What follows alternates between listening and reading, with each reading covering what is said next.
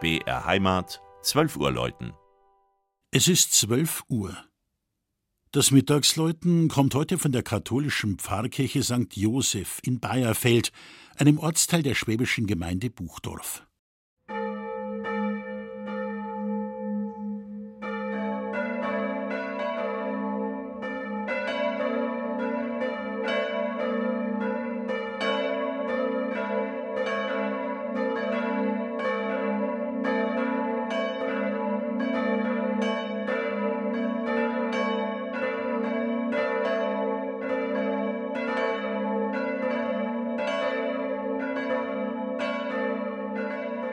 Grenzgänger sind sie, die Bayerfelder, das schon recht lange und im mehrfachen Sinn.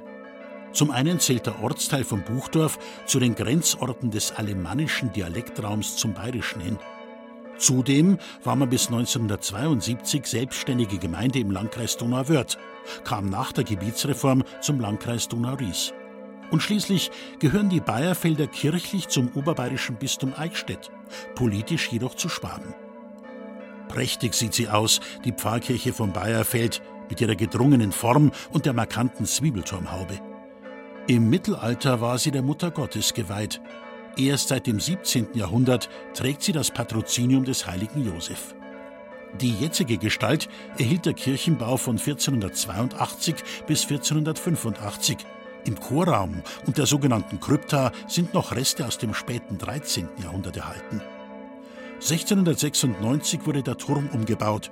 1718 entstand die Sakristei und das Kirchenschiff wurde zudem verlängert. Im Zentrum des Innenraums sticht dem Besucher sofort der prunkvolle Hochaltar von 1760 ins Auge. Er ist komplett aus Holz. Vier Säulen prägen ihn. Das Ganze ist in mehrfarbiger Marmorimitation gefasst. Mit heiligen Figuren wurde hier wahrlich nicht gespart. Sie sollen vor allem als Mittler zwischen himmlischer Dreifaltigkeit und dem irdischen Glaubensvolk dienen.